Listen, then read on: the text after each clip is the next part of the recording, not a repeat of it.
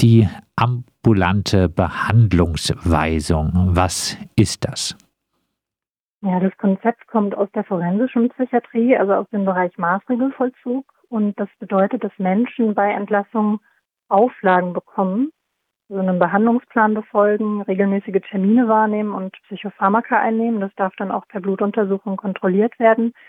Und das soll jetzt nach dem Willen von Psychiatern zukünftig auch im Bereich der Allgemeinpsychiatrie möglich werden.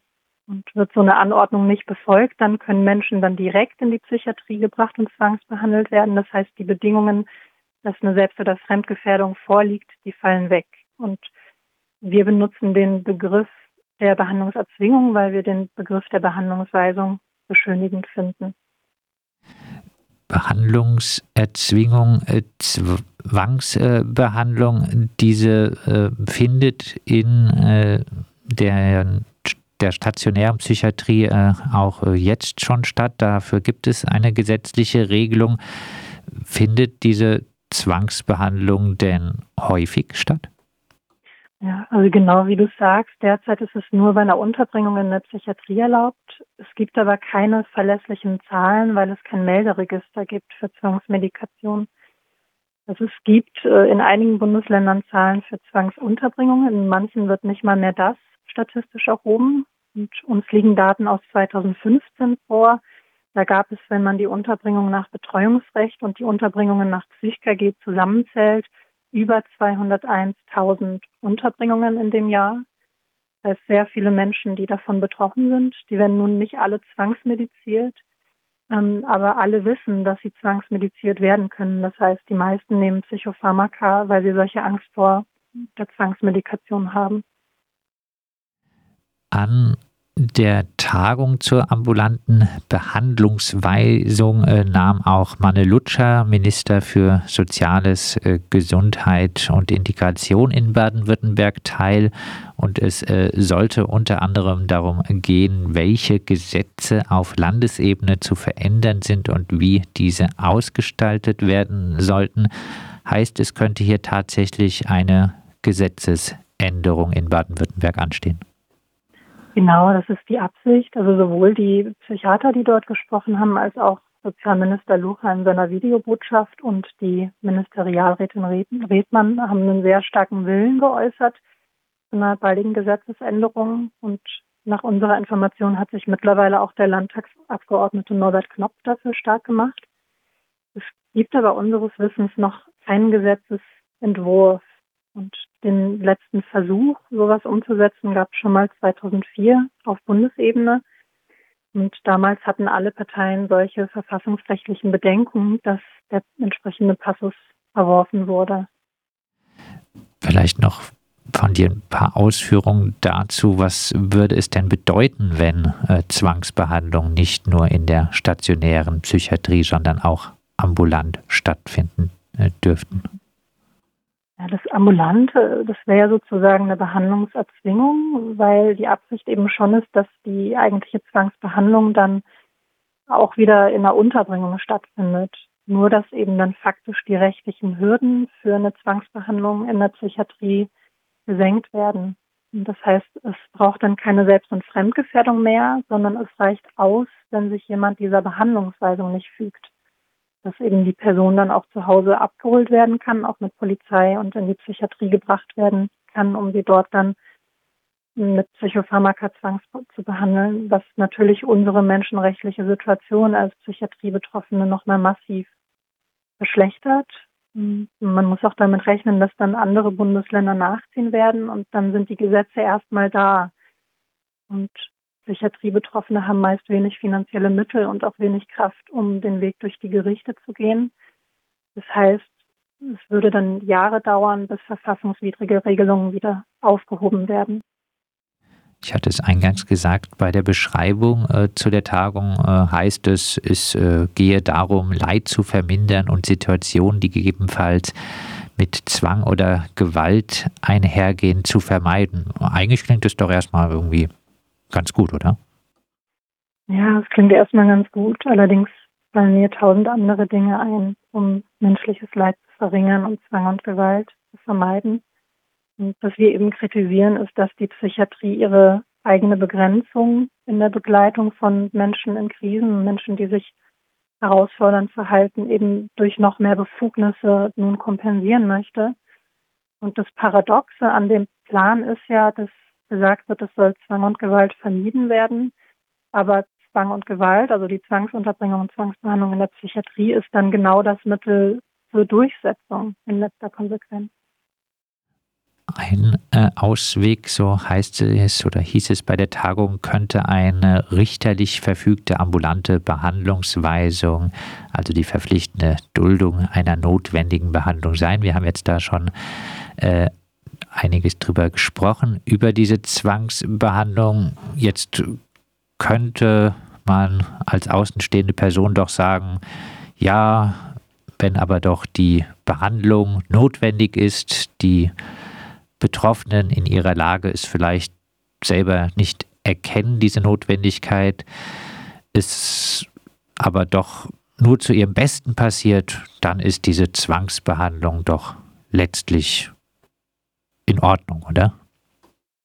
Das ist ein massiver Grundrechtseingriff ähm, auf Basis fraglicher wissenschaftlich, wissenschaftlicher Evidenz. Das ist auch was, eben das wir kritisiert haben. So jede ähm, Behandlung und erst recht Behandlungen, die gegen den Willen von Menschen umgesetzt werden, müssen sich am Maßstab evidenzbasierter Medizin messen. Und das ist eben bei der ambulanten Behandlungserzwingung nicht der Fall. Es gibt eine sehr große Kontroverse international und nicht nachgewiesen, dass es den Menschen wirklich was bringt. Da gibt es also keine Studien, die da irgendwie äh, das äh, zum Ergebnis haben, dass das was bringen würde. Mhm, doch, doch, das gibt es. Natürlich ähm, gibt es immer, aber wenn man nach der wissenschaftlichen Evidenz fragt, muss man ähm, eben schauen, was ist der, der, der Überblick oder sind die Studien auch konsistent in ihren Ergebnissen. Ähm, und es gibt eben internationale, also Reviews, das heißt Studien über Studien und auch Meta-Analysen, wo dann nochmal mit den Daten aus den Studien gerechnet wird und geschaut wird, zeigen sich die eben gewünschten Effekte auch über die Studien hinweg und nicht nur in einzelnen Studien. Und da ist einfach die Ergebnislage sehr inkonsistent. Ihr macht darauf aufmerksam, dass Zwangsbehandlung überproportional oft migrantisierte und äh, schwarze Menschen, Menschen in sozialen Notlagen sowie Menschen mit geistig-kognitiven Einschränkungen betreffen. Warum ist das so? Ich denke, das hat verschiedene Gründe. Zum einen, dass eben Unterdrückung Krisen verursacht und verschärft. Dann wissen wir, dass es diagnostische Biases, also Verzerrungen gibt also wer welche Diagnosen erhält und wem Gefährlichkeit zugeschrieben wird. Und internationale Studien zeigen gerade mit Blick auf so eine ambulante Behandlungserzwingung, also die gibt es in vielen Ländern leider, dass eben vor allem Menschen mit Migrationsgeschichte eben dem häufiger unterworfen werden. In den USA und Großbritannien sind es vor allem schwarze Männer. Das heißt, es sind nicht die Manager, die Frauen sexuell belästigen oder nicht der Neonazi, der immer wieder zuschlägt, die so einer Behandlungsweisung unterworfen werden, sondern Menschen, die ohnehin schon am Rand der Gesellschaft stehen und unterdrückt werden. Nochmal konkret äh, zur Tagung, ähm, die äh, am Dienstag äh, stattgefunden hat. Äh, der Bundesverband Psychiatrie Erfahrene hat äh, dort äh, vor der Tür auch protestiert und sich auch im Saal an der Diskussion beteiligt. Wie wurde denn auf eure Kritik an der ambulanten Behandlungsweisung, äh, an der äh, geplanten Zwangsbehandlung äh, reagiert? Ja, auf die Demo äh, gab es gar nicht so viel Reaktion. Wir haben unsere Stellungnahme verteilt. Wir haben aber auch an der Tagung teilgenommen. Und diese Tagung, das war eine hochpolitische Veranstaltung. Also einmal der Titel, die Weichen richtig stellen, dann das Grußwort des Ministers. Dann waren von den zwölf Referierenden, davon neun weiße Männer, elf Personen BefürworterInnen dieser ambulanten Behandlungserzwingung.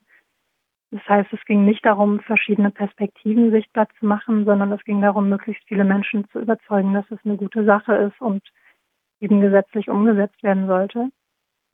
Mein Kollege Matthias Seib hat relativ zu Beginn schon in einem Wortbeitrag angemerkt, dass so etwas in der Art schon in einem Dunkelfeld passiert. Also dass Menschen gesagt wird, sie müssen ihre Psychopharmaka einnehmen, sonst kommen sie in die Psychiatrie. Ähm, nach diesem Wortbeitrag wurden dann die gesamte Tagung über bis zur Schlussdiskussion keine Wortbeiträge mehr zugelassen. Mir selbst wurde das Mikrofon, also der Ton abgestellt und das Mikro abgenommen, nachdem ich begonnen hatte, aus eben Forschungsveröffentlichungen zu zitieren. Und ja, unser Umgang damit war, dann laut zu sein und uns den Raum äh, zu nehmen. Und ja, unser Eindruck war, dass sie noch nie so gestört, gestört worden sind. Also dass wir nicht damit gerechnet haben, dass es solchen Widerstand gibt. Heißt, an der Diskussion war man dort eigentlich nicht äh, interessiert. Also miteinander sicher, aber weniger mit uns. Abschließend, ähm, wie wollt ihr als äh, Bundesverband Psychiatrie Erfahrener nun äh, rund um das äh, Thema ambulante Behandlungsweisung bzw. Zwangsbehandlung weitermachen? Der nächste wichtige Schritt wird sein, dass wir die EntscheidungsträgerInnen, also die Landtagsabgeordneten, gut informieren, weil wir nicht davon ausgehen können, dass die BefürworterInnen der ambulanten Behandlungserzwingung das tun werden. Das haben wir auf der Tagung gesehen. Und es gab bereits eine Infoveranstaltung der psychiatriekritischen Gruppe Tübingen. Die hatten die Wissenschaftlerin Julia Lippert eingeladen, die sich so mit den rechtlichen und historischen ähm, ähm, Kontexten der Behandlungsweisung auseinandergesetzt hat. Ähm, und es wird auch noch weitere geben. Und ja, wer sich auf dem Laufenden halten möchte, kann das gerne auf unserer Internetseite tun. Das ist bpe-online.de.